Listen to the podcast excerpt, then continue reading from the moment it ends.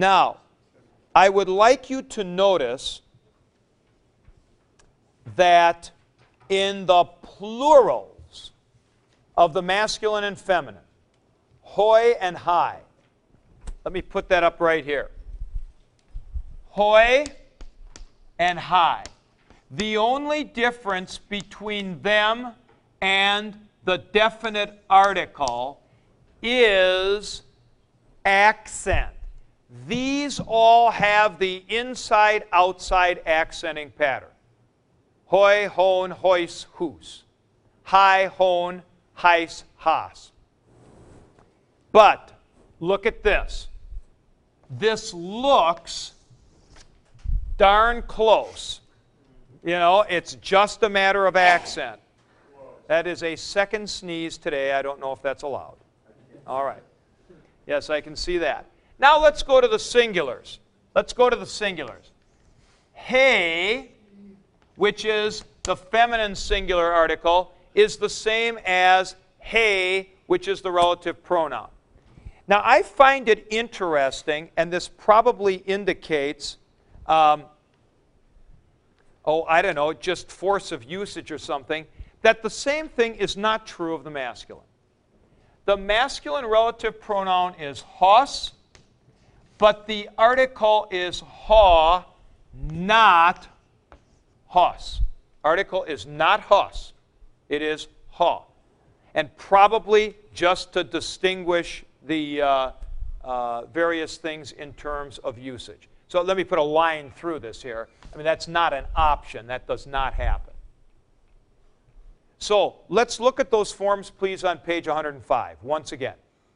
They go like the adjective, or more properly, like autos, or like the article. It's like the article without tau, except for the hos business at the beginning there. All right? Now, we've got the same issue. Please listen to this carefully now we've got the same issue with the relative pronoun that we had with the personal pronoun. Namely, two things. Number one, that don't look at the book here at this point. Number one, you've got the issue of gender between the languages. And two, you've got the issue of case after prepositions. So let me illustrate these with the middle board. let's take this. The house which I bought is small. Ha oikos. And now we're going to have a relative pronoun here. Agorasa, which I bought. Mikros estin is small. Okay? Now, what is the relative pronoun that I'm going to put in there? The house. Now, we say in English, the house which I bought or that I bought is small. Yes, Josh. No, it's not hos because hos would be a nominative, but I bought it. See? So what is it? Hun. Hun. Now, why isn't it ha, which is a neuter? Because we say the house which I bought. But why is that wrong? Exactly. Oikos is masculine in Greek. So what we are doing is we are matching this up in gender and in number. But, uh, Josh, not necessarily in case, because this needs accusative since I bought it. Greek is literally saying, Greek is literally saying, the house whom I bought. It's literally saying that, the house whom I bought, because it's masculine. Right, right.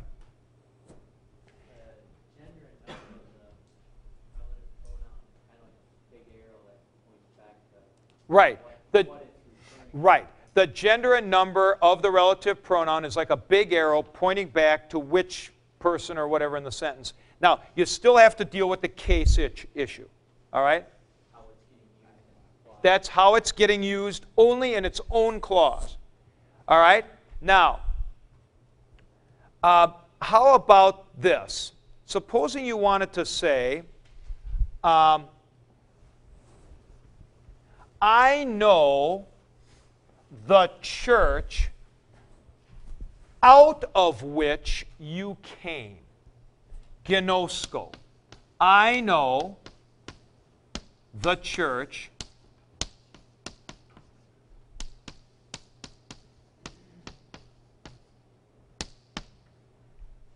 X,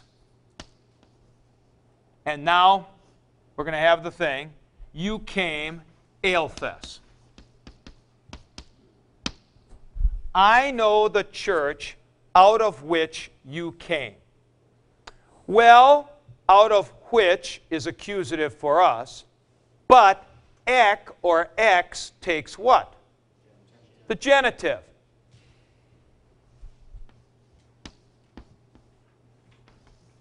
Haste. Why? Because ek demands the genitive. Notice, I've actually am saying kind of out of whom you came because church is feminine. For us, church is neuter. Church is feminine. So it's, it's actually almost, it's looking like this. Out of whose you came. That's what it looks like. Out of whose you came. Thus, now would you turn, please, to page 106. 106. Now you will notice that, and now the uh, dynamic duo is going to have to make sure that those translations that are given at the top above number three, put parentheses around all of those, those meanings. They should have, because we've got exactly, um, uh, we've got exactly the same issue as we had with the relative pronoun, namely, the accusative might be whom, not if it's house, then it's which. So you can't, you can't tell. And then you've also got the issue of the genitive might mean whose, not after a prepositional phrase, though, not after a preposition that requires the genitive, then it's from which or something like that. So these are only sort of approximations of translations. That's all they are. They're just approximations of translations. Now, um, I've got one more thing to tell you, but how are we doing so far on this? Any questions specifically? Like English, omits the antecedent of a relative pronoun if that antecedent is a thing you two guys take out the word abstract. A thing, a man, or a woman in the abstract. So take a look at example 9 on the right side of the page. Ho anthropos hos blepai me sothesetai. Let me put that up here on the middle board.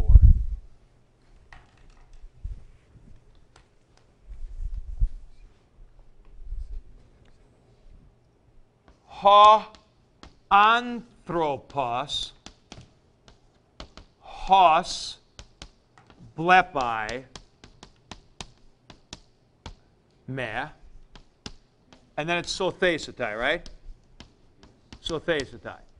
Okay, now, the man who sees me will be saved. What Greek does, and this, is, this relates to the thing you were talking about, is in general, it doesn't need to put these generalized statements in the sentence because they can be reflected by the gender and the number of the adjective, the article, the relative pronoun. So, what you're likely to see is this.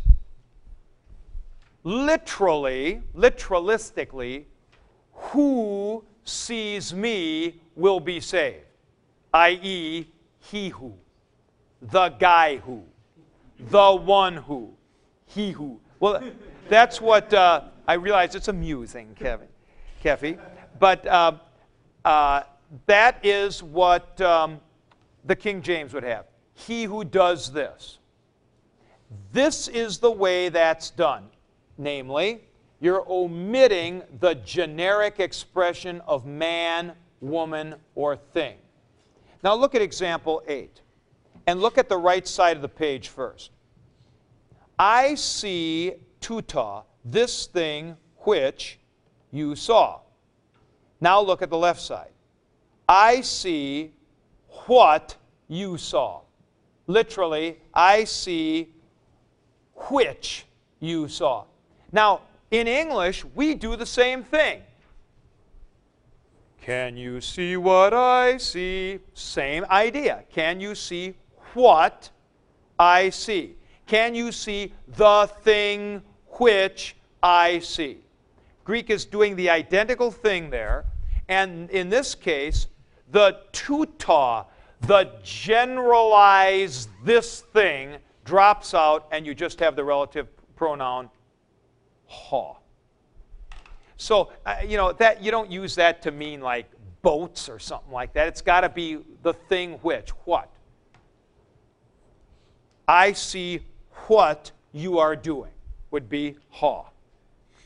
So, particularly common and um, tricky, let us say, is example 9. This is one that fogs people if they're not aware of it, where all of a sudden you have, who sees me will be saved. That's not who asking a question. Interrogative who's different. We get that in seven chapters. This is the guy who. What, uh, Steve, what would it be if instead of this, I had done this?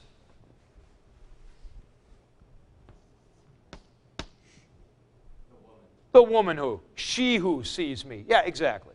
Right, right. So this is, well, I have to be a, a, um, a grave. Yeah, but you need the accent in there. You need the accent in there. Right. Do they do that like in, like when you're writing a paper and you name the subject, you know what you're talking about, then just to make it shorter, you put in he, she, or they? No, remember, they will just use the verb because it'll just pick up he with the verb. But this is whoever, he who or she who. Yeah. What if it was Hoy?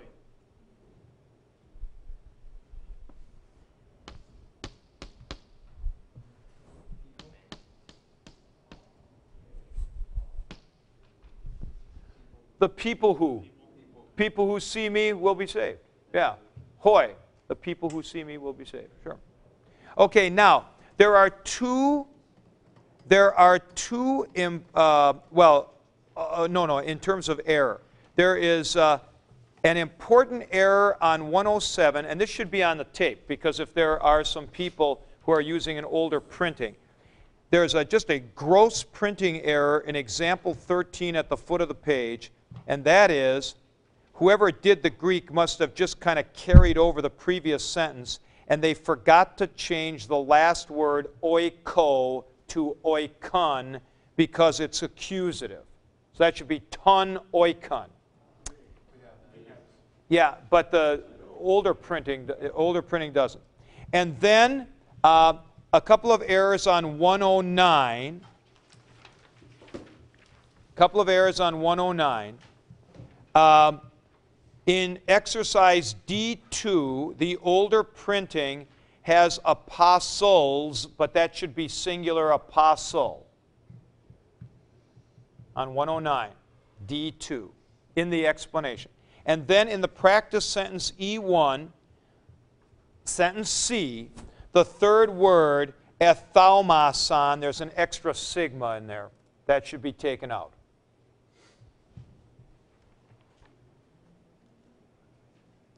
Okay, uh, now in the next edition, I'm going to change, would you all now please turn to page 110. I want to expand I want to expand the 1 Corinthians passage. And I want it to go not only 1 Corinthians 15 1, keep that same stuff there, but take it to verse 2a. So it should be 1 to 2a, all the way to sodzestha. So go that far. There was kind of no reason to stop. That's it's a kind of a good complete sense. Mm-hmm. Now with epi, the situation is a little bit more uh, complex because epi is a lot more general. And um, I'm going to have to illustrate by this by going out of camera range here just for a second. But this is here. I am at the door right here. Here I am beside the door. Now I'm also at the door here as well.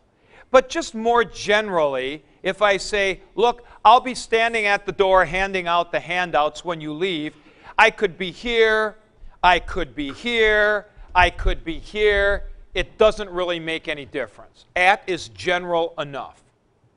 But if I say I'll be standing beside the door handing out the things, you would expect me to be standing here or here. You would not be expecting me to stand here. And yet this is at the door as well. So it's a lot more general. That is, that is epi plus the dative. Now, in epi plus the accusative, it is on, such as, the weasel fell onto the table. That is epi plus the dative. It also has the meaning, which is in your book, it also has the meaning like a long over. So, in other words, the weasel slid on his face over the table. Just a minute. I caught that. Okay? So that would be epi plus the accusative. Jesus, when it says in the Gospels that Jesus walked on the lake, it's epi plus the accusative, which means he was, no, he wasn't on his face, which, which, which means that he was walking over the waters. See? Going along over the top of the waters. So you might say, epi plus the accusative is the, to use a phrase you would be familiar with, concomitant of para plus the accusative. And that is to say, with para plus the accusative, you are going to the side of or moving along the side of. With epi plus the accusative, you are going on to or moving over. See? So it's that same thing. Then epi plus the dative is at, and then epi plus the genitive really is a kind of a catch all. On, the weasel is sitting on the table. Or the weasel is in the presence of, epi plus the genitive, Samuel. More to the point, Samuel is in the presence of the weasel. and um, you could also say during the time of. During, well, uh, during the day. During the day, in the time of the day, as opposed to during the night, would be ephemeros, during the day. So uh, at the time of the day, or at the time of Herod, at the time of Pilate. Jesus was crucified at the time of Pilate, Pontius Pilate. You could say in, in the time of Pontius Pilate. Yeah. Yes? And, and plus the dative, you said was next to? Next to, yes. And para plus the genitive is receive something from somebody else? Yeah, it's moving away from the side and then receiving something from somebody is not a paw. It's para. So I got the flashcards from James. He hands them to me. That's para.